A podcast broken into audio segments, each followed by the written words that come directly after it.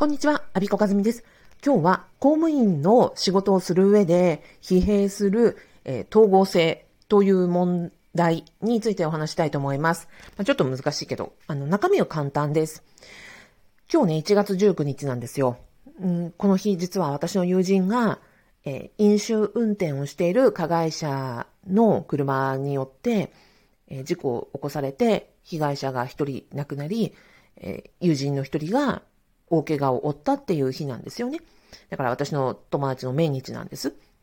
でこれがちょうど私が法務省に採用される4月のその、そ同じ年の1月に、そうやって飲酒運転の加害者によって私の友人は一人殺され、一人は大怪我を負ったっていうことだったんですよね。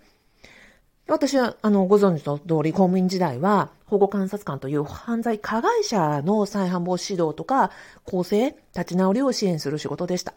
で、その仕事に就く3ヶ月前に、友人をね、あの、犯罪被害で亡くしたわけですから、私のの公務員人生の中で、この亡くなった友人や怪我をした友達のことが、まあ、思い浮かばなかった日はないとか、まあ、ずっと頭の片隅にあったんですよ。これをね、その統合性を失っている状態、まあ、コーチング用語ではそんな風に言います。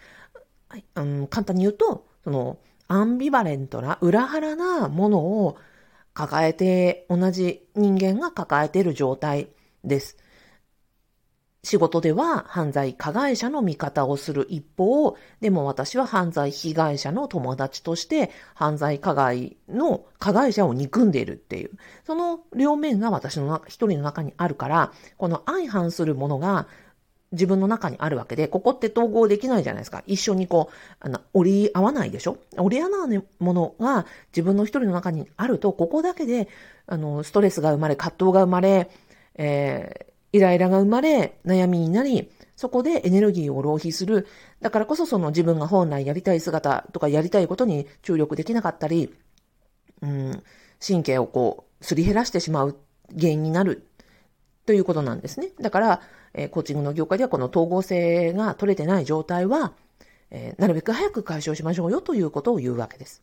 で、これ公務員に本当に多い話です。例えば、子供と関わるお仕事の方が、ご自身が自分の子供と関われてないっていうのはよくよくあります。例えば、えっ、ー、と、公立のね、えー、保育士さんとか、幼稚園の先生とか、学校の先生とか、あと子供と関わる、えー、警察官が、うんと、非行少年をね、あの、立ち直りを支援するとか、児童養護施設の職員さんとか、あとは、公立病院の看護師さんとかドクターの方とか、医療従事者の方が、もう人様のお子様の面倒を一生懸命見るんだけど、でも、振り返ってみると自分の子供は自分、一番関わりたいのに自分の子供が一番ほったらかしになってるとかね。そういうことってよくあるじゃないですか。これが統合性が取れてない状態です。こんな風に、公務員の仕事って世のため人のために働く一方、その裏で自分が本当に大切にしたい人とか自分、自分自身をないがしろにしていることがあって、本当にこれがですね、そのさっきの統合性が取れない自分の中に相反するものがあって、そこが消耗する、えストレスになるという原因になってます。なので、えっ、と、仕事をする中で、いや、自分ってこうなんだよねって、ここが、その、相反してるんだよね、ここが本当に矛盾してるんだよねって思うことって、それが統合性取れてないところなので、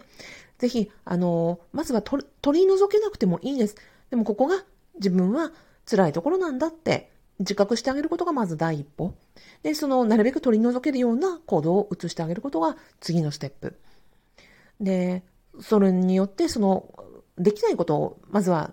自分を責めないということも大切ですよね。なので、え公務員の仕事でストレスの原因になっているのは、先ほどの、え統合性を失っている状態というのも大いにあるというお話です。まあ何かの参考になれば嬉しいです。最後までお聞きいただきありがとうございました。アビコカズミでした。